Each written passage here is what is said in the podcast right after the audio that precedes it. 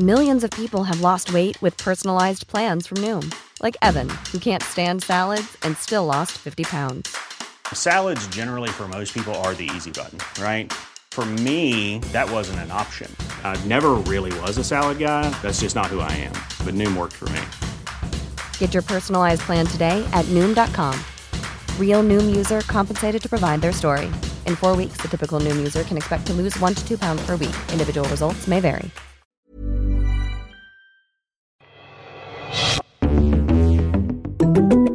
Welcome to Deconstructed. I'm Ryan Grim. The CIA has long claimed that it had no contact with Lee Harvey Oswald before President Kennedy's assassination. And for nearly as long, the public has just not believed them. Over the years, voluminous evidence has emerged that shows Oswald very much on the CIA's radar, and new documents released last week cast even more doubt on the agency's unbelievable claim.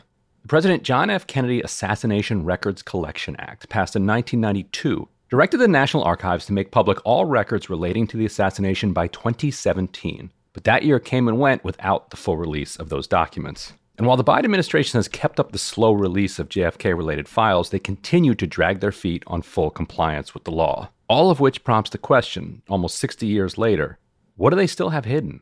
The continued concealment of the documents is drawing criticism from the right, too. Here's Tucker Carlson this week, who said that he had spoken to a confidential source with direct access to the undisclosed documents and that those documents include a bombshell. We spoke to someone who had access to these still hidden CIA documents, a person who was deeply familiar with what they contain. We asked this person directly Did the CIA have a hand in the murder of John F. Kennedy, an American president? And here's the reply we received verbatim quote, The answer is yes. I believe they were involved. It's a whole different country from what we thought it was. It's all fake. It's hard to imagine a more jarring response than that. Again, this is not a quote conspiracy theorist that we spoke to, not even close. This is someone with direct knowledge of the information that once again is being withheld from the American public. And the answer we received was unequivocal. Yes, the CIA was involved in the assassination of the president. Tucker even threw some shade at his friend Mike Pompeo. And people have known this for a long time. The people who knew would include every director of the CIA since November of 1963. And that list would include Obama's CIA director, John Brennan, one of the most sinister and dishonest figures in American life. That list would also include, we are sad to say, our friend Mike Pompeo, who ran the CIA in the last administration. Mike Pompeo knew this. We asked Pompeo to join us tonight, and though he rarely turns down a televised interview, he refused to come. Still, there were at least a few nuggets in the files that were just declassified, and I'm going to go over a few of them with author Jefferson Morley, who runs the Substack JFK Facts and is the author of numerous books on the characters in the JFK story, including Scorpion's Dance, The President, the Spy Master, and Watergate, which is about Richard Nixon and CIA Director Richard Helms, and The Ghost, The Secret Life of CIA Spy Master James Jesus Angleton, and Our Man in Mexico, Winston Scott and the Hidden History of the CIA. He also wrote a non CIA book that looks fascinating but that I haven't read yet called Snowstorm in August Washington City, Francis Scott Key, and the Forgotten Riot of 1835. There might be nobody alive you'd rather be sifting through JFK documents with than Jeff Morley, and I'm glad he was able to join me. Well, Jeff Morley, thank you so much for joining me. Thanks for having me, Ryan. Can you talk a little bit about how you got into this issue? Um, yeah, I started reading about the JFK assassination in the 1980s, and I kind of had an American studies type of interest in it. I was interested in how the assassination story was refracted into the culture in movies and books. Don DeLillo's Libra was a notable example. And I was working as a journalist at that time, and as I read the books, you know, there were some good. Most of them weren't that good, weren't convincing as history or journalism. Some were. Um, but I felt like there was nothing new, you know, and I had nothing to add as from the journalism side. That changed in 1992 after Congress passed the JFK Records Act. And all of a sudden, all these government records that had been secret for a long time were coming into the National Archives for the first time, starting in 1993 and 1994.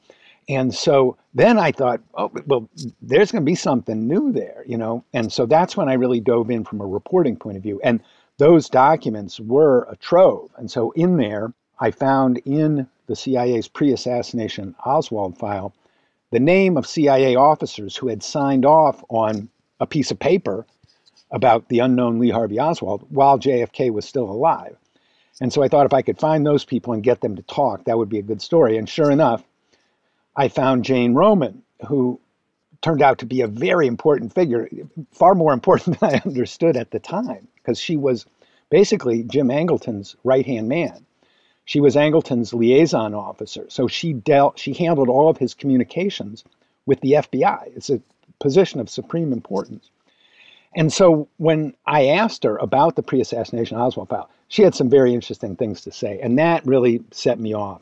And and that vein of material has not stopped giving to this day. Yeah, what's been the history of the of the JFK files since 1992? And, and am I right that basically Oliver Stone's movie kind of pushed Congress to pass that act? Now, I was only 13 or so when that Absolutely, movie came yes. out, but I remember it being a cultural sensation. And so, as I just look at the timing, I haven't studied, I haven't gone back and looked at the history, but as I look at the timing, it feels like that seems like a response. It was it was definitely a response. Stone put a little trailer at the end of the movie, and he said all of the records of the, the government's records, 95% of the government's records, are not public and won't be made public until 2039 or something. There was a deadline on this material, and it was far, far in the future. And Stone was right. It was 95% of the records. The records of the Warren Commission were mostly classified. The records of the House Select Committee on Assassination, the Church Committee. And so Congress, due to the controversy over Stone's movie and the fact that the success, the box office success of the movie, you're talking about a worldwide smash, couple hundred million in gross revenues. You know, Congress was shamed into doing something about this because thanks to that trailer, Congress was inundated with mail saying, why is this stuff still secret? You've got to make it public right away. And they really had no choice. And so in October 1992, Congress unanimously approved that JFK Records Act, which is actually a very strong law.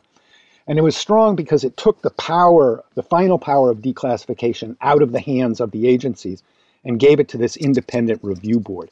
And that's when we really began to get the true record of the assassination. We haven't really had the record of the assassination for, you know, for only 30 years, not even. Um, so we're really just beginning to learn about the real factual foundations of the assassination record. What's been the journey of those those records? Uh, how how transparent have they been in in what they've revealed, and has it has it changed over, over time? And I want to get to last week's release soon. Yeah, yeah, it ha- it, it it has changed over time. I mean, I, I focused on the pre-assassination Oswald file, and I, I, I still think that's the most important thing that has come out since Oliver Stone's movie, is this collection of the 42 documents that the CIA had in their possession at the time before the assassination, that records about Oswald. And so what happened was that body of records began to be slowly declassified in the 1990s. The pre assassination Oswald file was not entirely declassified until 2001 when one of the signatories on the records died, John Whitten. So it took 38 years to declassify the CIA's file on the alleged lone assassin, you know, indicating the sensitivity of of who he was and that you know the idea that he wasn't of interest to the CIA is a cover story you know that they were very interested in. Him and there's when you see this file there's no doubt about that. What has happened since then is the CIA is still loath to surrender everything they have. You know Trump gave them a pass in 2017 and let them keep about 15,000 documents secret. Biden gave them a pass last year. They coughed up another 1000 and then yesterday, the CIA coughed up about 7,000 records that were released in full. But there's still 4,000 JFK records generated by the CIA that contain redactions. And so this is for a law that said everything was supposed to be released by October 2017. So they really, really don't want to fully disclose around JFK. And, you know, what is the average person supposed to think of that? I mean, if you keep hiding something, you got to believe they have something to hide. You know, I mean, that's the common sense reaction. And until until they fully disclose, people are going to think that, whether the CIA likes it or not. You know, it's it's too many documents, four thousand documents. Come on. So, you know, last week's disclosure was a bit of a shell game. They declassified a bunch of things and didn't declassify a whole lot of things we did a spot check for Mary Ferrell Foundation. We looked at 33 documents that we felt were kind of high value, that based on who wrote them and when, that if the redactions came off, we might find something significant. Out of those 33 documents, only 13 were released in full. 20 others basically had pretty much the same redactions they had the day before. So it really wasn't a real full disclosure. It was more like a Potemkin village disclosure. And now they've got six more months till June to disclose again. So they kicked the can down the road, basically. And what are you still looking for? What is the suspicion of what's still in there? What I believe is that the CIA was running a COINTELPRO style operation against the Fair Play for Cuba Committee, a leftist group that was opposed to U.S. policy in Cuba, and pretty popular and pretty effective. You know, they could put people on the street for a protest demonstration, they could get people to write letters to the editor, they could get people to go to Cuba in the summer and say what they saw. And that was a real obstacle to U.S. policymakers, and the CIA and the FBI had targeted the Fair Play for Cuba Committee for destruction. And if you look at the pattern of withholding, I believe that what they're withholding was there was an operation against the Fair Play for Cuba Committee that involved Oswald, and that some CIA officials knowingly used Oswald for intelligence purposes before the assassination. Now, was that part of an assassination plot? Or did they have their, you know, were they all over this guy and they didn't know the threat that he posed to the president and they had to hide it for that reason? Complicity?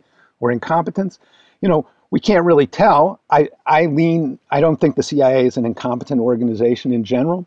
I have journalistic friends who make a strong case for the incompetence argument. It's plausible on based on the evidence. So, you know, that's why we need full disclosure so that we can get to the fine points of the argument and say, to the best of our knowledge, here's what's going on. But right now, the CIA is con- determined to control that narrative by controlling the basic facts. There's never been a faster or easier way to start your weight loss journey than with PlushCare. PlushCare accepts most insurance plans and gives you online access to board-certified physicians who can prescribe FDA-approved weight loss medications like Wegovy and Zepbound for those who qualify. Take charge of your health and speak with a board-certified physician about a weight loss plan that's right for you. Get started today at plushcare.com slash weight loss. That's plushcare.com slash weight loss plushcare.com slash weight loss. Hiring for your small business? If you're not looking for professionals on LinkedIn, you're looking in the wrong place. That's like looking for your car keys in a fish tank. LinkedIn helps you hire professionals you can't find anywhere else, even those who aren't actively searching for a new job but might be open to the perfect role. In a given month, over 70% of LinkedIn users don't even visit other leading job sites. So start looking in the right place. With LinkedIn, you can hire professionals like a professional. Post your free job on linkedin.com slash people today.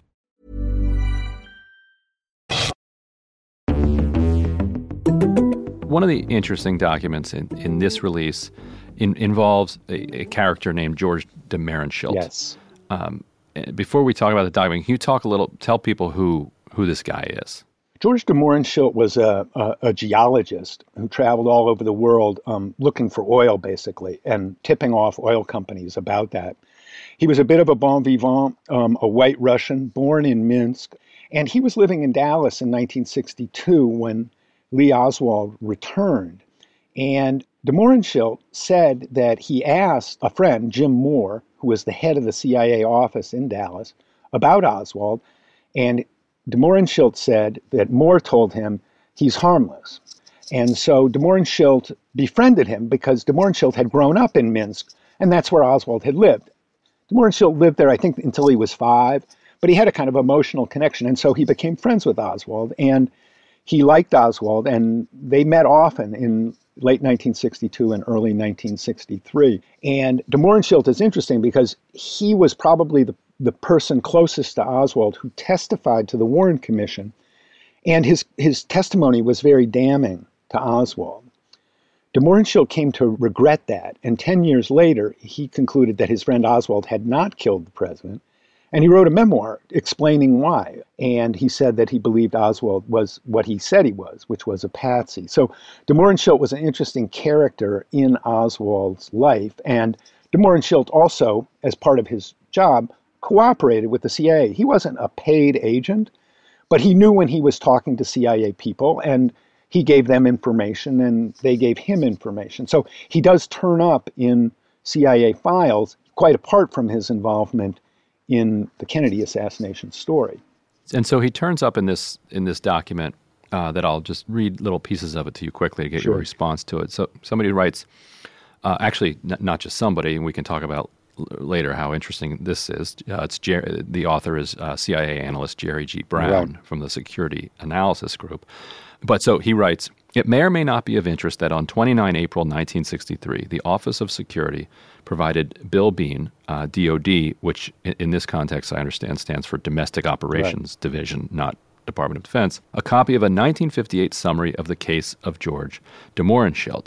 Uh, Gail Allen, then a DOD case officer, had requested an expedite check of de Mohrenschildt, quote, exact reason unknown. Apparently, Allen's initial request was initiated through Anna Panor. It, go, it goes on, but then toward the end, it, it gets to why this, why this is interesting. It says there was no information in the, in the Warren Commission testimony as to what the de Mohrenschildts uh, were doing or with whom they had contact. This is when they were making this trip through Washington, New York, and Philadelphia during the period 19 April to late May 1963.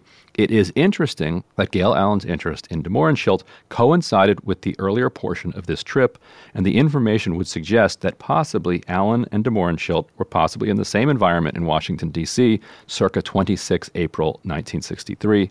And then he says, for your information, de Mohrenschildt was also an associate of Jacqueline Kennedy and her mother long before the assassination. So, why is it so interesting that de Mohrenschildt may have intersected with uh, CIA personnel in Washington in April 1963, and why that would have then led to uh, a, a name search on, on de Mohrenschildt by the Domestic Operations Division at the time run by Howard Hunt? Why would this be a useful clue in this mystery? Uh, be- because the timing is remarkable. It was on April 22nd or April 23rd that de meets with Oswald for the last time.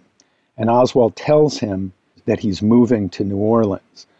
And he also, de makes a joke at that meeting about the attempted assassination of General Walker. And at the mention of that, Oswald blanches, and de realizes that Oswald actually might have been involved in that. So, given de friendly relationship with the CIA, the fact that he is in touch with domestic operations officers the next day, and also the, the Office of Security, this is interesting because it was the Office of Security that was the most interested in Oswald right from the start of his defection. In fact, for the first year after Oswald's defection, the Oswald file is not held by the regular CIA Central File Registry. It's held by the Office of Security. So the Office of Security has this unusual, eh, formative, in, you know, interest in Oswald going back four years.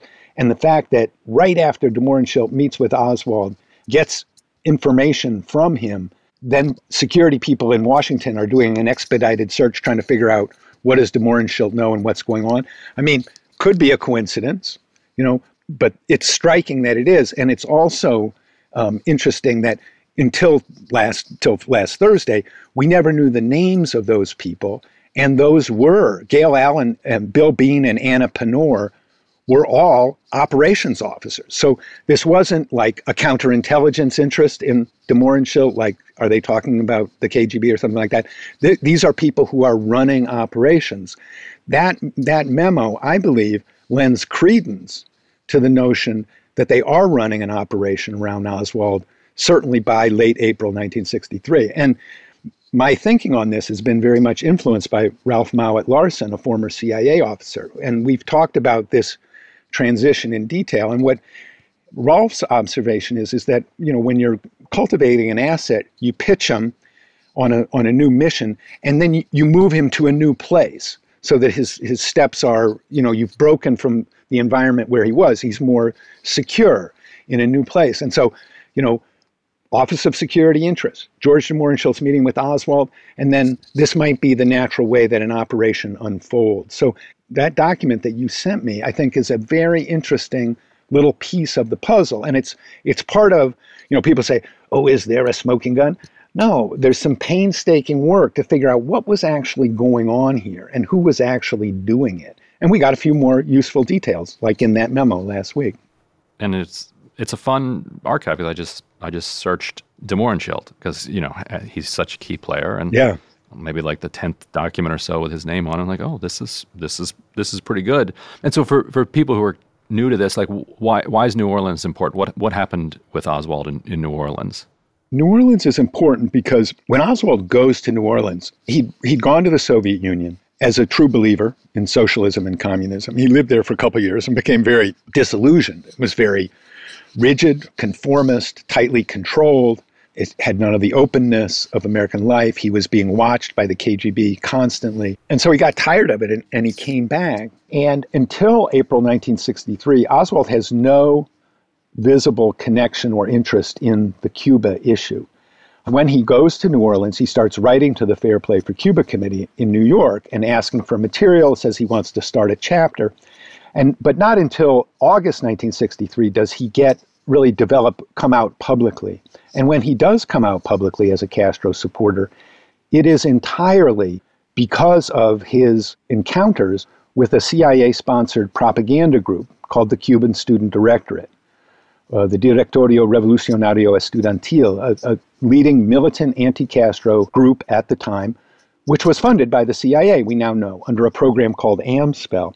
So after 30 days of his contacts with AMSPELL, Oswald now has a full blown reputation as a Castro supporter, including TV footage, radio footage, and newspaper headlines. All of that material that was developed as a result of Oswald's encounters with the AMSPELL program, all of that is fed to the press within hours of Kennedy's assassination, as if to say, look, Kennedy was killed by a communist, a supporter of Castro you know, a, a, shocking revelation. Now, you know, and that drove the first day coverage. If you look at all the headlines the next day, you know, the pro Castro marksman, the pro Cuban assassin, hmm. you know, that was a very powerful propaganda theme.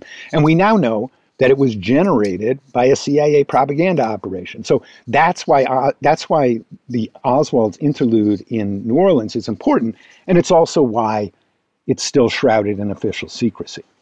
And can you talk briefly about who the author of this memo is uh, that I that I just mentioned, Jerry Brown? Jerry Brown was a, a, CIA officer in this security analysis group who kind of comes along afterwards and looks at CIA interactions with the public and tries to discern, you know, is CIA information secure? Are our operations secure? Was any information betrayed? So he's a guy on the inside who's very familiar with the way things work.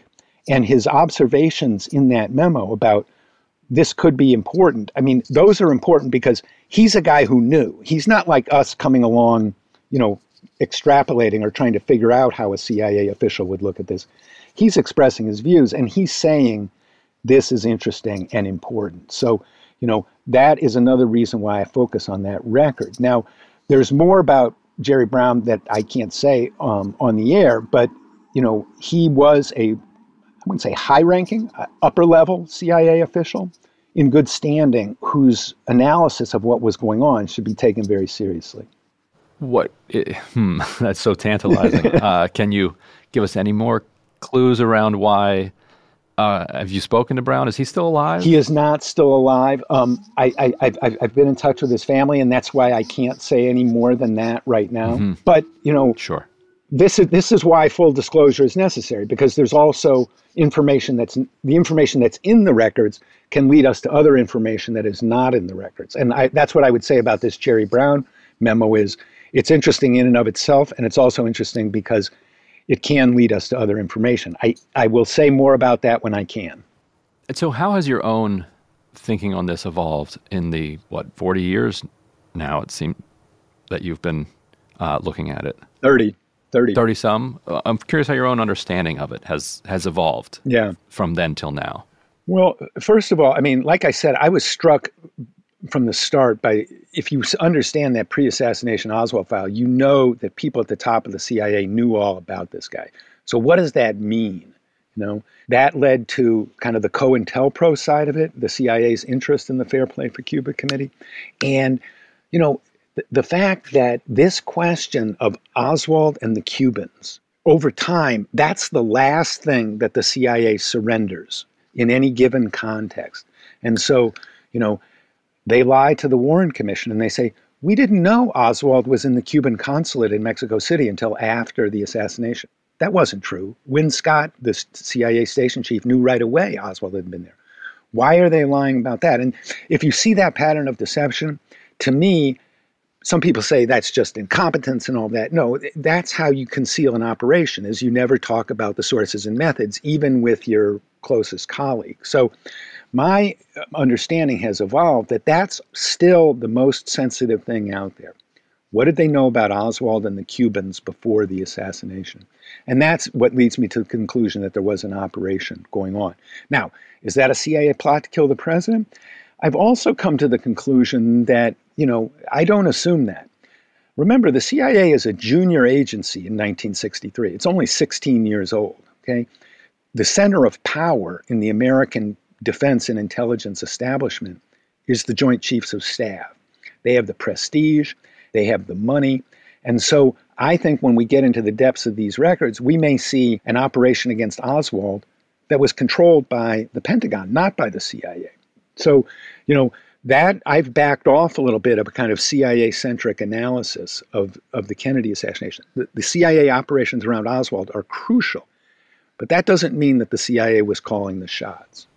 Would it still involve those the same figures that everybody has come to know and love? The you know Cord Meyer, Angleton, Allen Dulles, Howard Hunt, and on and on. Even if it involved the Department of Defense. Yes, I, I I, I, think that it's clear that the operation in New Orleans, which was run on the ground by a guy named George Joanides out of the Miami station, Joanides was no rogue. You know, he was doing exactly what somebody above him wanted. And I think that's a key question is who was running this operation?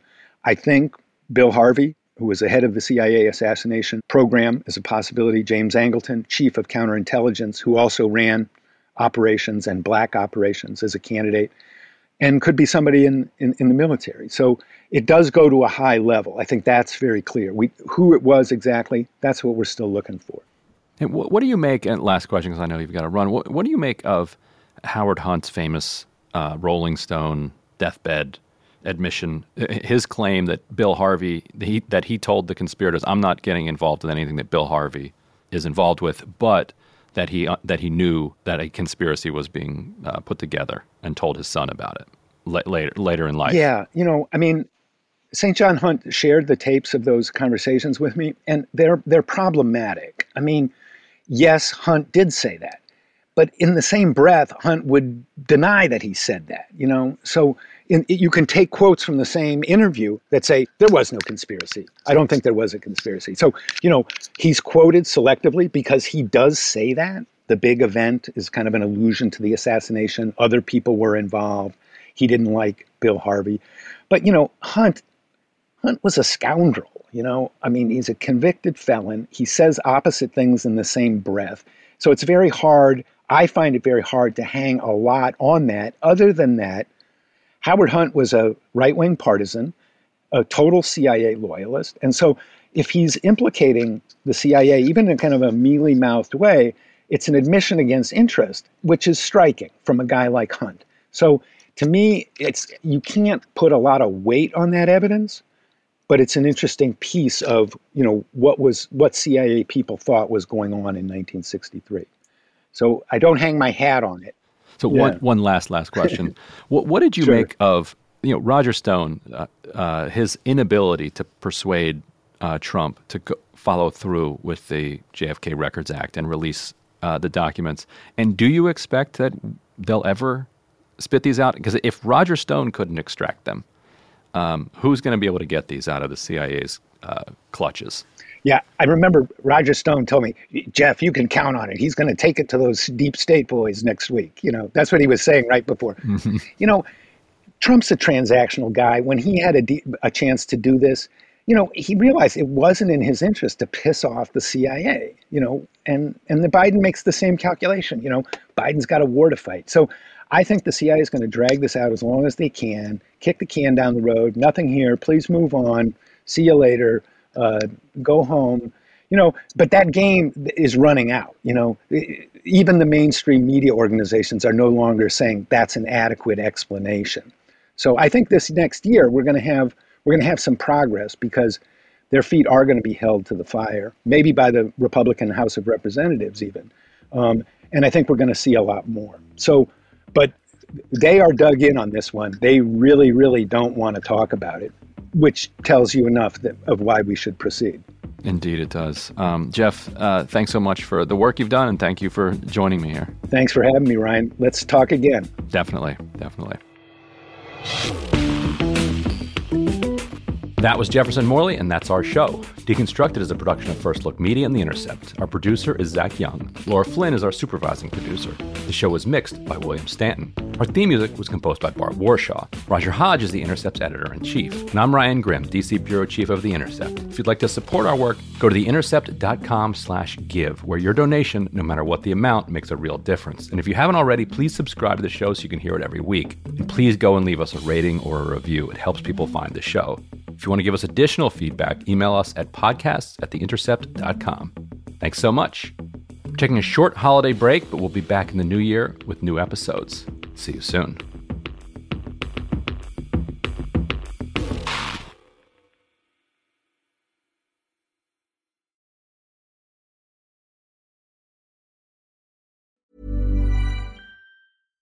Hi, I'm Daniel, founder of Pretty Litter. Cats and cat owners deserve better than any old fashioned litter. That's why I teamed up with scientists and veterinarians to create Pretty Litter. Its innovative crystal formula has superior odor control and weighs up to 80% less than clay litter. Pretty Litter even monitors health by changing colors to help detect early signs of potential illness. It's the world's smartest kitty litter.